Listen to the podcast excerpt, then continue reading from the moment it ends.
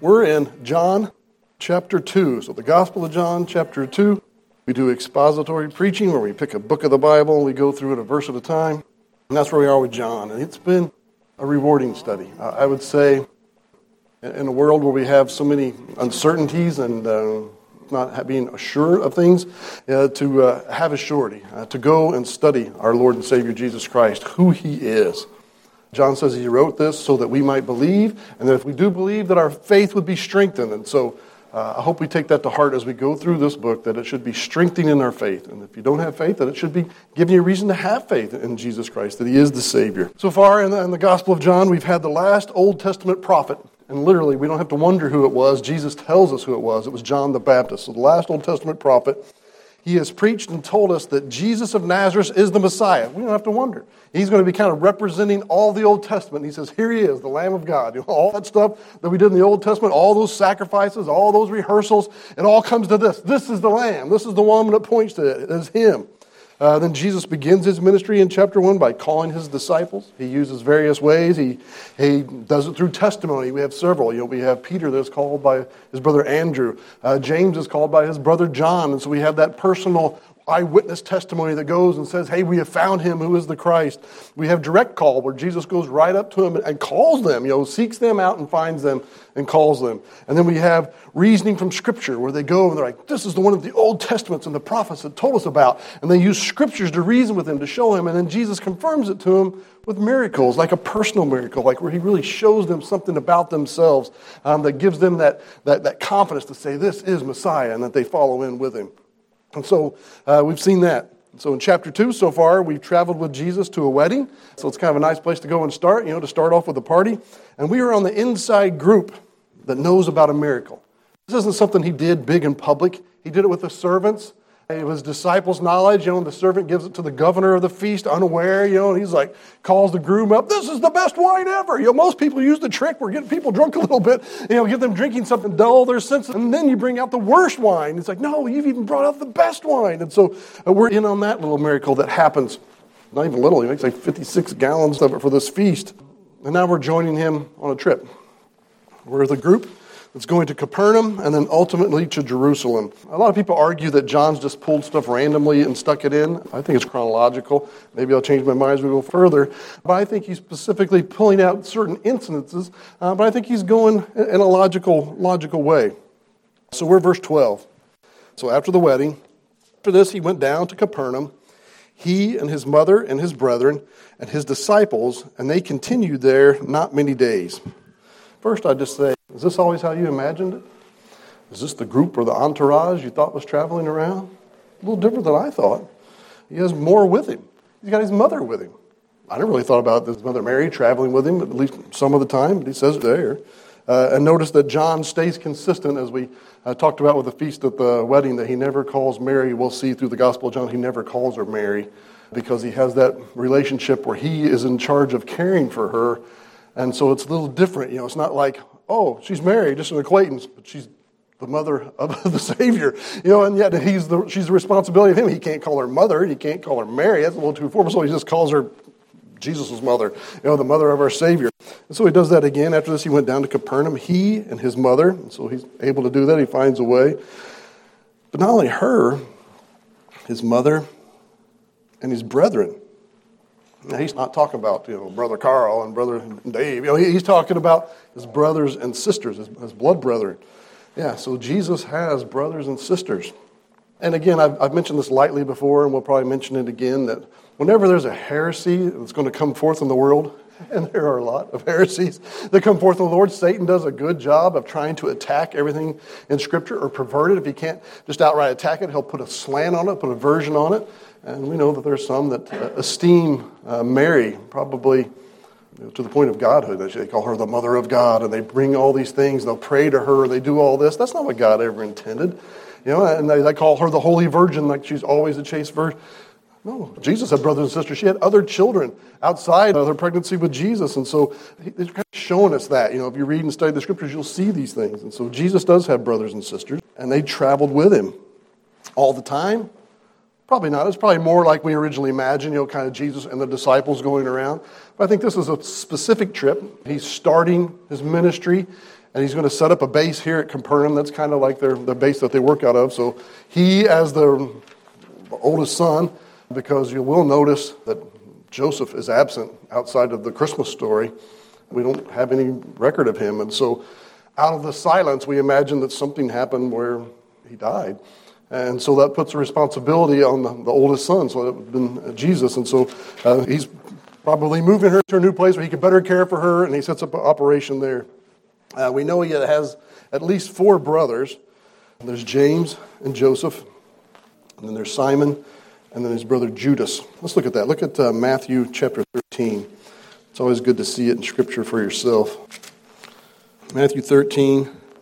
I'm going to back up a little bit and go to verse 53. So, Matthew 13, verse 53 says, And when it came to pass that when Jesus finished these parables, he departed thence and when he was come into his own country, he taught them in their synagogue, insomuch that they were astonished, and said, Whence has this man this wisdom and these mighty works?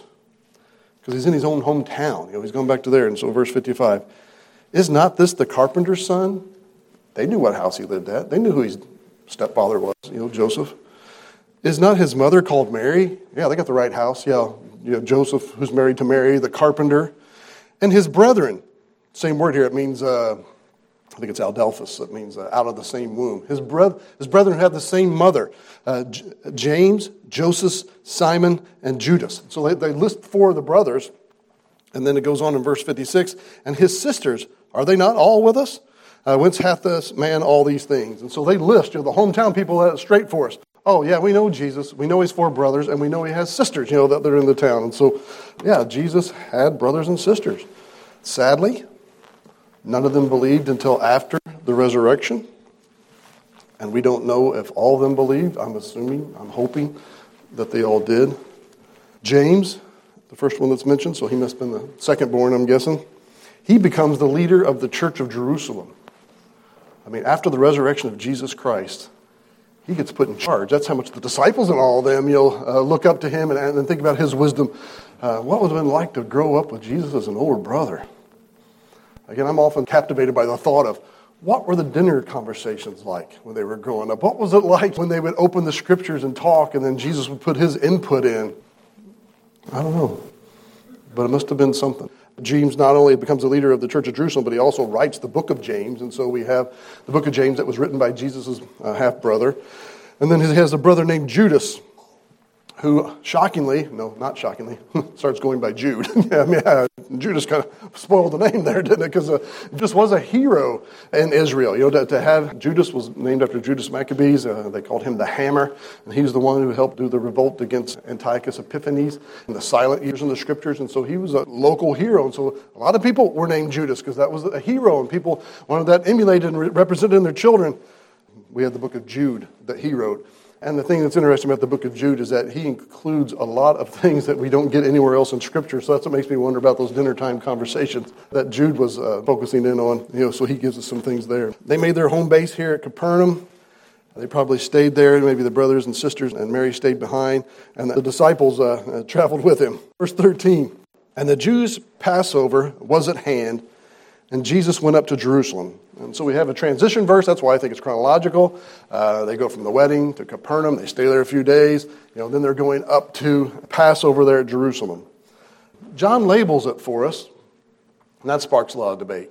He tells us there in verse 13, and the Jews' Passover was at hand. He tells us that it's a Jewish holiday. And that's what then sparks it. why does he say it that way? Why didn't he just say Passover? You know, it's not like other cultures have Passover. The Jews have Passover. Some see some insight in it, like it's kind of a charge in that this has become the Jewish Passover and not the Lord's Passover because they've just inserted so much in it that they've taken it away. So maybe there's a little indictment there on the community that Passover has become something, we would use the word commercialized, you know, has come so transformed and changed that it barely represents what it originally stood for. You know, now it's just holiday, we all get together and we eat and we do whatever. And, and do they go through the meal and do all that or not? You know, maybe, maybe not. You know, do they really understand it? You know, so, so he calls it the Jewish Passover. Maybe. And maybe it's also just because he knows he's going to have a lot of Gentile readers. And he's kind of catching us up to speed. Oh, here's one of the holidays that the Jews have to celebrate. It's called Passover. Which camp am I in? Uh, probably a little both. I'm glad that John puts it in here to remind us of these things because I don't think, oh, you know, it's, it's, Passover season, except for our Lord was crucified and rose during that time, or we would probably just skip right past it, like the Feast of Booths and the Feast of uh, Bread and all these other things of uh, Pentecost. You know, we, we, don't know as much about them except for where Christ points these things out to us. Uh, we get some insight. So I think John's helping us out, you know, kind of uh, pointing it to us, and maybe there's a little bit of indictment that it's really traveled and changed from the way it was supposed to be because we do have some interesting events that then uh, follow shortly thereafter. That's verse 14. It says, So they get to Jerusalem, and they found in the temple those that sowed oxen and sheep and doves and the changers of money sitting. So they get there, and they notice that some stuff's going on. And I think the key words are right there at the very beginning. And found in the temple those that sold the oxen that it was actually in the temple, that they were doing it inside the premises. Now, people needed this. It was, it was a needed service. And there's a lot of argument about you know, why the coin changing. I think most of the way I've always kind of always thought about is that you have people coming from the outer regions, and if you're using Roman coins or if you're using whatever local currency would have been, you know, they had pagan symbols on it. They had you know the inscription of Caesar on it. You know, they had his head, and the Jews were strictly you know uh, obedient to the second commandment, not making any graven image, you know, and not bowing down to him, and so they wouldn't want that, and so these guys used a uh, the currency there to trade it into temple coins, you know, that then could be used. Some argue that they only accepted you know, higher weight coins that had more gold value, and maybe a little bit of both. But there, there's currency trade. If you're traveling to another country, if you're coming from far away, you know, you, you have to have their currency. And so there's that that's going on. And then there's also, it's like you're traveling. Like this was a mandatory feast, you know, for the males of Israel, where this was one of the three that they were all supposed to come to Jerusalem for. How easy is it to travel now?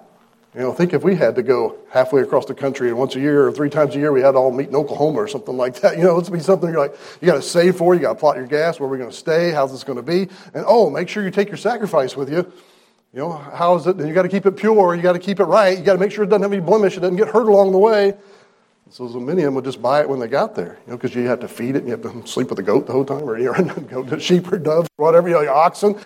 And so they would buy them when they got there. These would be pre approved and no blemishes. You didn't have to worry about it. So you would pay a fee, and there's always a service fee, you know, for that convenience. And so you had that going on. And it lists there was the changers, the sellers, uh, the ones who did uh, doves and sheep and oxen, apparently goats when I randomly thrown it in.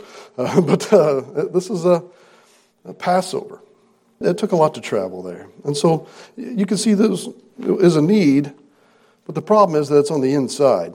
So imagine that changers and sellers. That could be quietly done, I guess, but there is a lot of clinking of coin as you're handing it back and forth. Uh, they didn't have bills, you know, so that's not a quiet currency. You know, it's a pocket full of change. You always knew the kids had money because over there you know, shake. Oh, I got a pocket pennies. You know, they're proud of it and playing with it. You know, they got their tooth fairy money. You know, spinning it around. Uh, makes noise. You drop it. You know, it clangs about. Kind of fiddle with a coin sometimes. On certain times at, at work, I'm playing with trying to work on a magic move or whatever, and that means I drop it a lot. And so it makes noise, and everybody's kind of like, "What are you doing over there? Being weird, playing with a coin." And so you know, it makes it makes noise. You know, so that's a sound that's going on. But then you also have a lamb, oxen, and the birds. That makes a lot of noise. Makes a lot of smell. Not very holy. But the temple had multiple parts. Start in the center, we start with the Holy of Holies. That's where the Ark of the Covenant was. And you had to go through the veil to get there. One person, one time a year, goes behind there in the Day of Atonement to offer the blood. And then you had the holy place. Outside there, we had the showbread. You had the incense candelabra uh, that, that is in there. And that had to be tended to daily, and they, and they, drew that, and we saw that John the Baptist's dad, you know, was in there and, and doing his turn. But very few get in there. You know, so when the priest would get drawn, they would get into that. Outside of that, that little square, there's a bigger rectangle, and that was called the court of priests. And that's where the, the altar was and the, the brazen laver. And that's where the priest did that ministering for you. You know, you might meet them at the gate, and then they would go and offer the sacrifice and perform the ritual, and they would move back and talk to you. You weren't allowed in there. You know, it's just the priests in that area. Outside of that, what was called the court of Israel. That's where Israel could be, but mainly the Israel men. That's where they could get next to it. Outside that ring was the, called the court of women, and that's where the Jewish women could go, and that was as close as they could get. So they could approach, and then the men could go a little bit closer, then the priest went closer, and then the high priest could go all the way on the inside. But outside the court of women was called the court of the Gentiles, and that's where a Jew or a Gentile proselyte, there's your $10 word for the day, uh, someone who's converted into Judaism, uh, from a Gentile nation, that's where they could go and worship. And so they're on the outside. It was probably the bigger area uh, that was outside the, the, temple, then the court of women, uh, then the court of Israel, then the court of priests, and then the holy place, and the holy of holies. You know, so it's, it's a progress to get in, and it's the closest that the Gentiles could get was the court of the Gentiles, way on the outskirts there.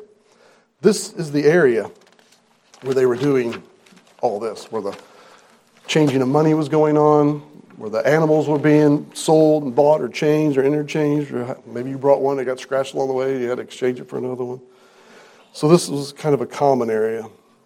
It was said that the Jews during that time, and I think we might have another story somewhere else that uh, comments on this, but they were using it for a shortcut. Like if you're trying to get someplace and the temple's in between you and there, well, you know, instead of just going all the way around it on the 465 around the temple area, cut inside, you know, a little bit, get into the court of Gentiles, and you could cut on through there and cut some steps off. And so people are just using it like a highway to walk through, just, just cutting right on through. That's not, that's not very sacred. That's not very set apart. Said, animal stalls, you know, people just traveling through, all the other people getting into the inner area, they're running through. But this is as close as the Gentiles could get. This is their church, you know, that they have. And you've got animal stalls, you've got animal smells. It's not quiet, it's not solemn, it's not a place to go and reflect. It's not a place where you can really sit down and worship your Lord when someone's saying, Excuse me, excuse me, I'm trying to get through on the other side. And, and these guys are over here, $10 you know, for a sheep, $10, $10 for a sheep, $10 for an, you know, whatever it is. It's like not a very worshipful atmosphere. You know, if you got all this buying and selling and trading, it's like a marketplace in there. Is that how God intended it? When He wrote it all out, is that what they wanted? Is this the experience when God said, I want you to come and this three times a year, and here's one where you're going to go, and I want you to come get as close as you can and do the spot and stay in your area and, and have this experience? Are you leaving with a good experience? If that's your experience? No. No. Jesus is about to change all this, and we know from the woman at the well and all, he's like, there's coming a time and a place where it's not going to be just at the temple. You know, two or more are gathered, we can gather in his name. We're taking advantage of that here and now we're gathered in his name, we're not having to go to Jerusalem. We don't have to plot a flight to get there and to go and see and get to that place. We summon together by the assembling of ourselves together. He says he's in our midst while we're here. So he's about to change all that, but man, it's such a long way from its origin. Do you think the Jews in the wilderness, when they had uh, the precursor to the temple and they had the tabernacle, when they would see the pillar of fire stop and then they'd erect uh, the tabernacle around it, do you think that they were selling animals within that outer court for the Gentiles? I don't think so. I think there was a reverence and a fear because they'd seen him part the water. But they knew all these things. They didn't actually have all these outer things, but I'm sure there was a buffer zone of reverence, you know, uh, back then. And so, no, no, it's come such a far way from its origin. You know, how they set it all up. When you read back when Solomon is making all those sacrifices, when they're dedicating the temple proper, you know, that they're doing all this with such a time of reverence and they sang and they danced and they approach one step at a time. You know, think about when David, you know, brings it into the tabernacle into the city, how he danced and he did all these different things and stopped and made all these sacrifices. It was a time of thoughtfulness, you know, when they went through it. Now it's just a marketplace. It would be shocking. I know I've thought of that often with our founding fathers. I'm like, what would George Washington, Thomas Jefferson, these guys think if they came and they saw uh, the sham that's going on in our country today? You know, how far would it be? I just recently read a book on 1776. There's a lot of shooting going on back then for people who didn't comply and didn't follow to the Constitution. So uh, we've come a long way, baby, and it's not all good. So let alone you have the Holy Lord who established these things. So yeah, it's the things that are going on in the temple. So, verse 15. And when he had made a scourge of small cords, he drove them all out of the temple, and the sheep and the oxen poured out uh, the changers' money, and he overthrew the tables. And he said unto them that sold doves, Take these things hence. Make not my father's house an house of merchandise. And his disciples remembered that it was written, The zeal of thine house has eaten me up. Well, then you have a, a lot of people kind of paint this of Jesus just flying off in a fit of rage. Is he upset? Yeah, there's no doubt he's upset. But it's not a fit of rage. We are, uh, one of the verses I remember really meditating early on in my 20s was about a proverb about it. That's a man that is stronger that can control himself versus a man who can take a whole city. You know, and I would think, man, a guy who's a warrior to be able to go in and overthrow a city, that would be some kind of warrior. And, and the Bible says, no, a man who control his anger, a man who can keep himself from flying off the handle, that self-control, he says, I see that as more strength than a man who could go in and overtake a city. So I've tried to meditate on that. Do I think Jesus would then violate that? No. But we know this Jesus is righteous and he is holy. And when we read verses about him coming down and establishing his kingdom, this says he rules with a rod of iron. You know, he's, he's strict, he holds to it, and what he says goes. You know, there's no lulling things around. You know, we kind of misrepresented a lot of things, making him soft and easy, and oh, he's okay with it. He excuses it. He didn't strike me down with lightning last time I did it. No, this isn't rage. This isn't something that boils up and he's just like, flows off the handle. He stops and makes a scourge. He's a craftsman. What's in the scourge? Some talked about being able to use the elements that were around there, probably hay and things, and then build like a lightweight one. I don't know if they're trying to make it like he was easy, just like going through the motions. Or, I don't know. It says he built a scourge. I don't know what all he used to do it, but he makes, I think it's a scourge. And then he systematically drives them out. He has a plot and a plan, so it's not just like, oh, he throws off. I think he goes there with this purpose.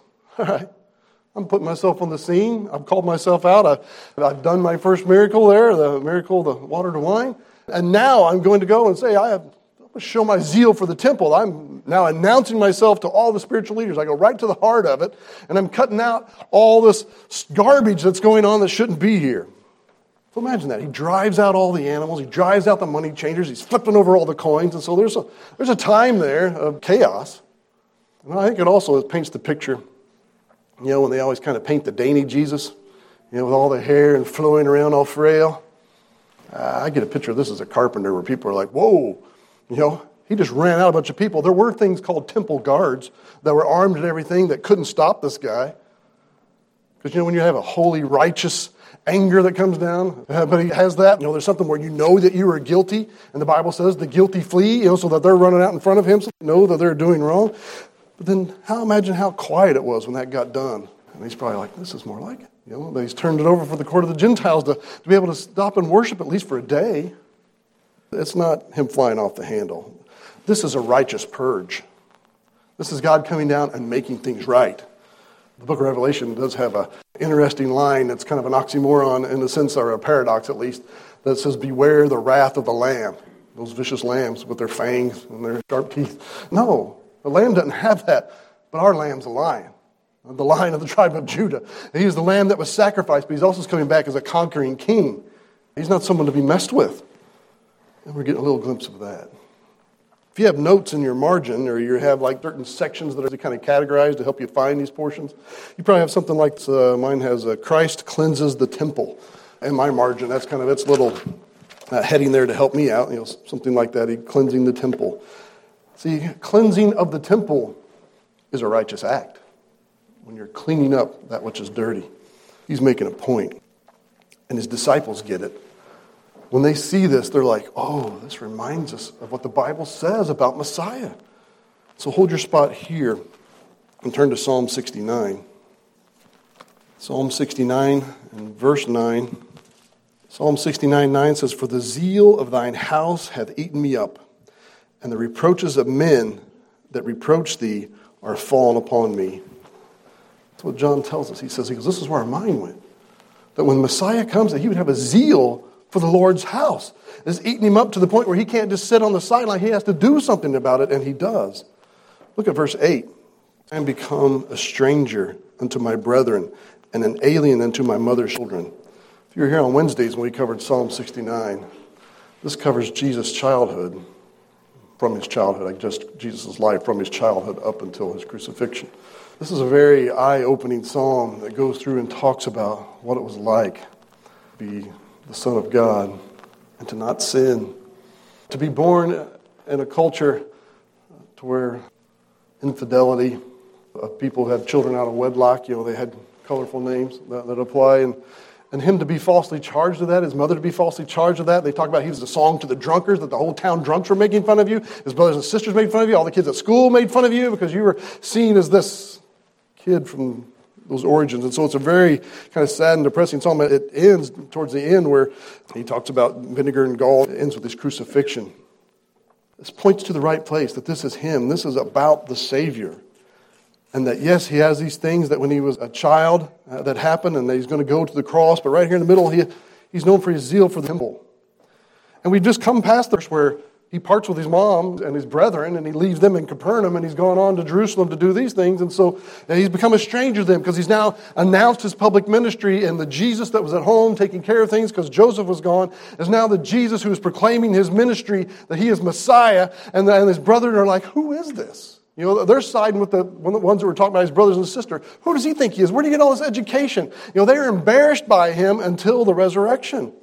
And so we get a little bit of that context in Psalm 69 as well. If you haven't read that, I encourage you to go back and, and to read it. They're right. He is fulfilling Scripture. Let's go back to uh, John 2.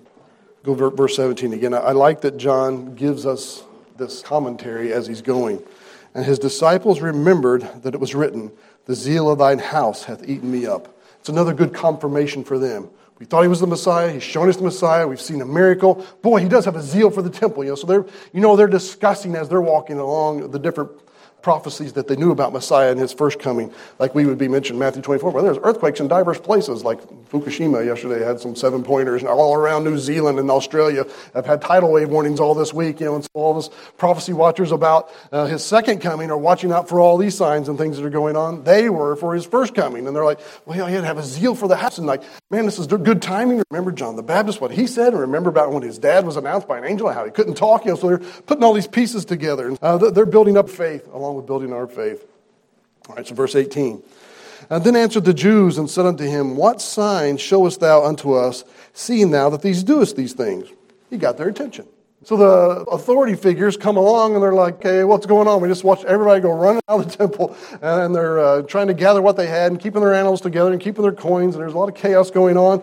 And the only guy left in there is Jesus with his scourge. They're like, what right? Are you a Pharisee? Which one did you study under? Are you a Sadducee? Are you one of the scribes? He's like, No, no. Who are you? By what authority do you do these things? Give us a sign. If you can't tell us what school you went to, you can't give us the right diplomas. Give us a sign then to show that you say you're sent from God. Show us a sign that you were sent from God. He's like, Okay, I'll give you one. Verse 19 And Jesus answered and said unto them, Destroy this temple, and in three days I will raise it up. Then said the Jews, Forty and six years was the temple in building, and thou wilt rear it up in three days? But he spake of the temple of his body. Again, John gives us another commentary here to let us know, in case we get trapped in the Pharisees' trap. Oh, he's going to destroy that temple and he'll build it up. That was a big stone building. Now, he's talking about his crucifixion. Talk about a sign. He gives them a sign and a prophecy all in one. Destroy this temple. And I'm sure when he did it, when you talk and you're public speaking, you use high, destroy this temple in three days. Did something like that, gestured to his body. In three days, I will raise it up. And they missed the mark. But John says, no, we know what he's talking about after the fact. So, man, and think about how literally they tried to do that. He doesn't just say, kill this body, he says, destroy this temple. Isaiah 52, verse 14 says, His visage was so marred more than any man, and his form more than the sons of men. They literally almost whipped him in pieces. Cat of nine tails. Talk about a scourge. He knew about scourges. He was going to know about scourges, right? They literally flogged him two part ways, entrails were hanging out. You know, that he was most people died at that point, you know, just from the shock alone, let alone to carry your cross, to be crucified, to be nailed, and to have a spear thrust through your side, and the beating on the head, and plucking out his beard, and all that. He said his visage was so marred more than any other man, you could hardly look at him and recognize who he was. They'd beaten him to a pulp so badly. It was a bloody, gory mess. Rome was good at death, they were good at torture, and they put that upon him. So, yeah, they tried to destroy his body because it's satanic, right? He says, I'll raise it up again. Did. I mean, we're talking about devastation to the human body, and he's like, three days. We would still be like, no, that's too far. No, but he rose again, victorious from the grave. And it says in uh, verse 21 says, But he spake of them the temple of his body, and when therefore he was risen from the dead, his disciples remembered that he said this unto them, and they believed the scripture and the word which Jesus has said. So now he's giving us commentary again. He says, Now remember, we're going all the way back in ministry that Jesus said this early on, the first time he went to the temple. He turned on over those tables and he told the Pharisees then, Destroy this body in three days. This chapter starts out with three days, right? And we looked at that last week with the, the miracle of the wine. But again, you know, something's about to happen. He said, Three days, I'll raise it up again. And they tried to destroy him, and they said, That reminds us of the scriptures. This tells us that the whole time that they're meditating and thinking on these things, what scriptures might they be thinking about? We, we think uh, Psalm 16. Let's turn to that one real quick. Psalm 16.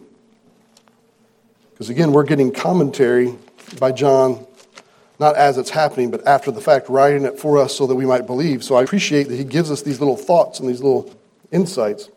So Psalm 16 and verse 10 says, Thou wilt not leave my soul in hell, neither wilt thou suffer thy Holy One to see corruption.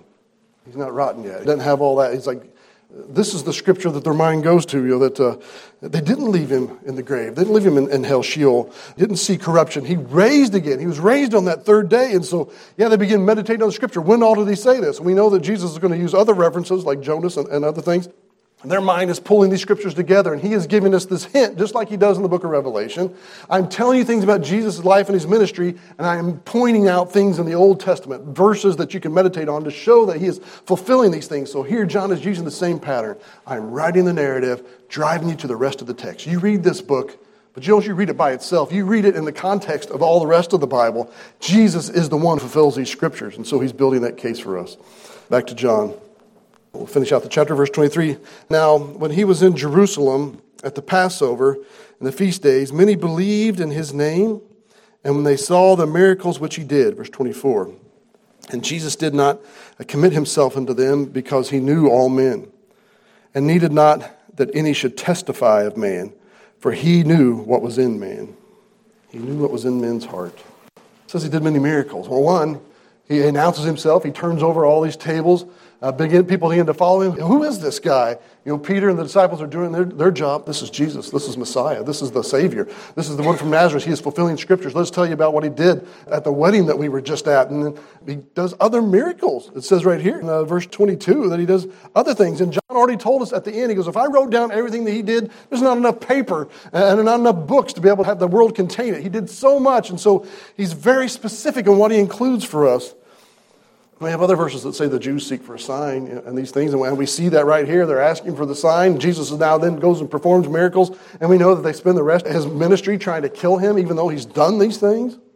If you believe by a sign, if you believe by something you saw, you can get tricked into disbelieving as easy as you believe. Ooh, I saw something. I thought it was it. And you kind of get on the bandwagon for a while, and then you're like, oh, you know, then you get around to like, oh, you're with him? No, no, no. I think that that was fake. And, and, you know, I knew a guy that did this once. And then you're like, okay, now you start believing, disbelieving. You know, you could lose it just as easy. And Jesus knows this, that people are fickle. You know, that people are all there, and you know, it's like something's going on. It's a Passover. The, the people are thinking about Messiah being here, and oh, they get caught up in the zeal, and they get caught up in the crowd, you know, of what's going on.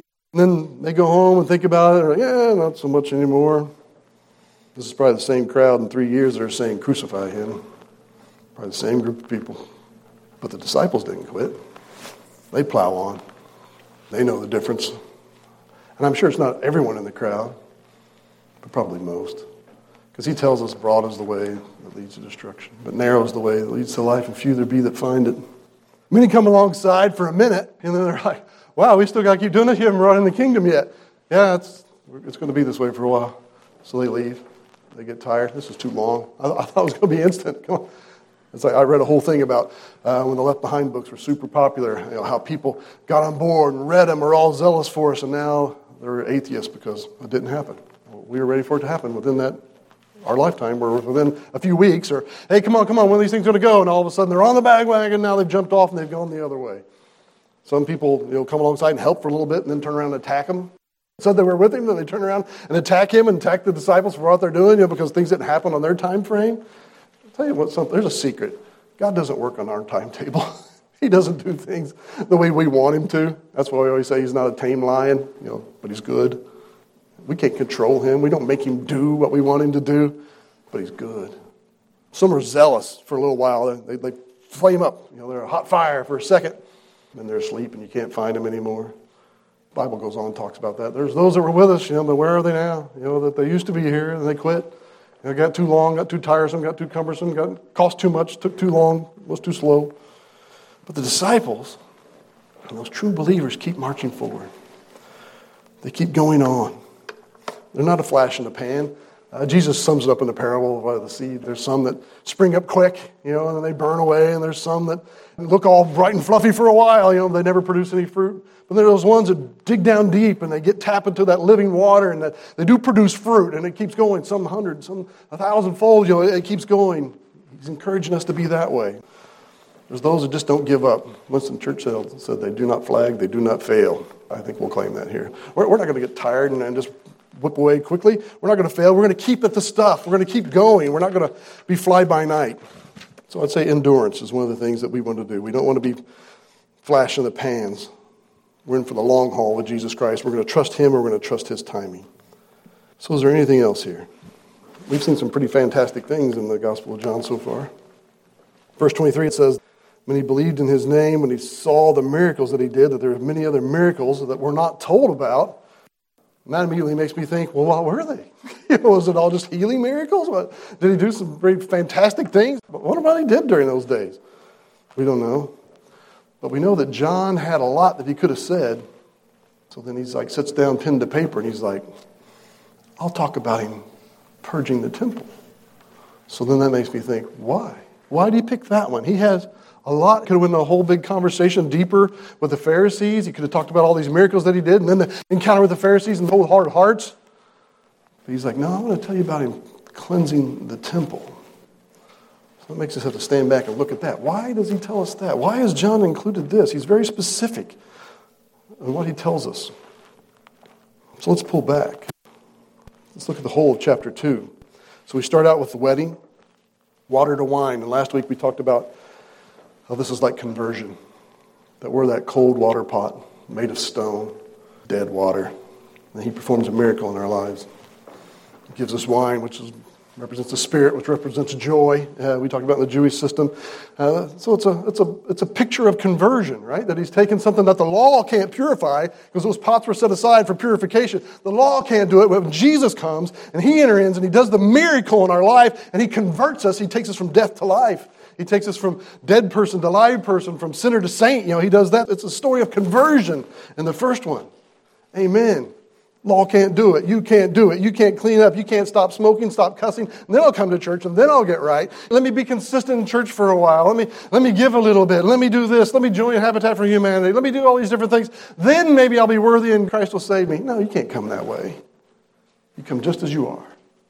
You can't clean yourself up enough. Christ does the converting. Christ does the saving. You don't do the saving. He gets all the credit.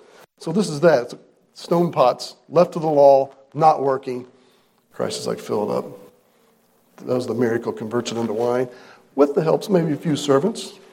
Some of us come to Christ help a few servants who witness. They're in, on the inside a little bit. They get a, they've been praying for you. Maybe you've been a part of that chain of grace with someone else where you've witnessed to them and you've written them the letter and you've given them the track. Or maybe you're the one that gets to be there to gather the fruit when they repent and trust in, in the Savior. He does all the saving, though, but so watch it happen. God has saved someone else. We are in on the inside and we have a joy that's unspeakable, full of joy, just like them, because we know that someone has been converted for, for Christ. And we get to witness that miracle take place in front of us. That is an awesome thing to be a part of. This gentle, kind Savior who converts lost sinners. With this wonderful first miracle in our lives that takes our sin and removes us and changes us from being a lost enemy of God and changes us into a son or daughter of God, adopts us into his family. He converts us, he changes us, and he, and he makes us into these spiritual creatures. Takes us that are dead and makes us alive, changes the sinner into a saint. The same gentle Savior loves us, loves us saves us where we are. While we were yet sinners, Christ died for us, right? And He loves us. And He wants what's best for us. And He wants us to be useful in His hand. Ephesians 2 tells us that He has a work before ordained for us. He has a plan for you and me in His ministry. He converts us. And we have a joy and a feasting in that moment. That joy of your salvation. Then our loving Savior rolls up his sleeves, starts to work on us. He gets that scourge together in his hand, and he says, Let's begin the cleansing. Because there's stuff in our life that we can't get rid of. It's going to take the holy God of Israel to come in and cleanse our temple. What have we brought in our life? What have we gotten into by the time we came to Him? What are those things that have its claws in so much that it's going to take a holy act of God to drive them out for us, to change us from who we were and, and to who He wants us to be? We call it sanctification. It's this cleansing. He drives things out. He comes in and begins naming things and saying what it is. And sometimes it's upsetting. He has to turn it over and we see ourselves that we truly are. And that He would die for me, a sinner, that He would still take me in that state and He converted me to His state and He's working on that in my life. That He would do this. And sometimes it's noisy and sometimes it's hard and sometimes it feels like chastisement. It feels like, you know, that love of a parent who has to whip us where we are to let us see it for what it is. But no, He wants to expose it. And He calls it what it is. And He says, this is what's not right. It's not what I have planned plan for you. This is not what we have in our designs for it. He wants to drive it out. He is righteous and He is cleansing our lives. He is working in our lives in this way. He is waging war in our sin because He wants to sanctify us. He wants us to be usable tool in His hand. So He does the hard work. He wants to make us a holy temple. So He says, I'm going to drive those things out. Those things that you made excuses for and you thought that they were okay, and you let them creep in a little bit closer and a little bit closer, and you thought that I was okay with it because I hadn't struck you dead or lightning hadn't struck you. I was just patient and long suffering. But now that you're mine, let's begin the work. And it begins working. Dave showed a video at our RU. God using that chisel on you. Going to chisel those things away, make you more into His image. So He's molding us into His image. It's painful. Sometimes it's shocking. It's always convicting. When he puts his finger on something new, when he exposes something that we thought he didn't know about, he's like, oh, I've always known. There it is. Let me tell you what it is. Because he's righteous and he is holy. And he wants what's best for us. He's a loving parent in that sense. So he does the hard work. Now, he did all this at the temple and then he left. Do you think the next day they all stayed out? I don't. We know that later the other gospels say that uh, he comes back to Jerusalem. He does it all again, you know, because they all just came right back and did what they were doing. Let me just admit this to you. Brian does that too. He'll drive some things out. He'll expose it, and I'll confess it. But over time, I'll let my guard down. They creep right back in. And he has to come back again. It's like, here we go. I love him for it. I'm glad he's not done working with me. I'm glad he's the Savior who's continuing to save and to mold us and to make us in his image, that he's not completed. That he has more planned for me if I would just get out of his way and listen and obey. He does it all for our good, for his glory, that he will transform us into the image of his dear son. So let's just keep our hearts up about letting things creep back in. Let's not make excuses for it and say, well, he's allowed it, and that's not too bad, and he understands. No. Let's see it as he sees it, as the righteous judge of the universe does. So he converts us. John gives us that. And then he shows us the cleansing that comes thereafter. I think he has purpose in all this as he lays it all down. I think this is why a book we go to when we first believe, because it's showing us who our Savior is. And here we are years later going through it again, and we're like, there's so much more to him. There's so much more that's going on in this text. And I'm glad for it. I'm glad that this is something we could say of our Savior, that in the early days he's working on us, and He's not done working on us. And I'm thankful for that, that we have a God who saves. And we have a God who continues to save us. And that one day we will be glorified and that work will be done. Hallelujah. I hope you recognize me. I'm trying to, trying to be molded to his image more like it now so it's not so shocking. What? This is you. I'm glad we have a saving God. And I'm glad they chose a carpenter as that profession because that was their job. It wasn't so much creating things, but fixing that which is broken.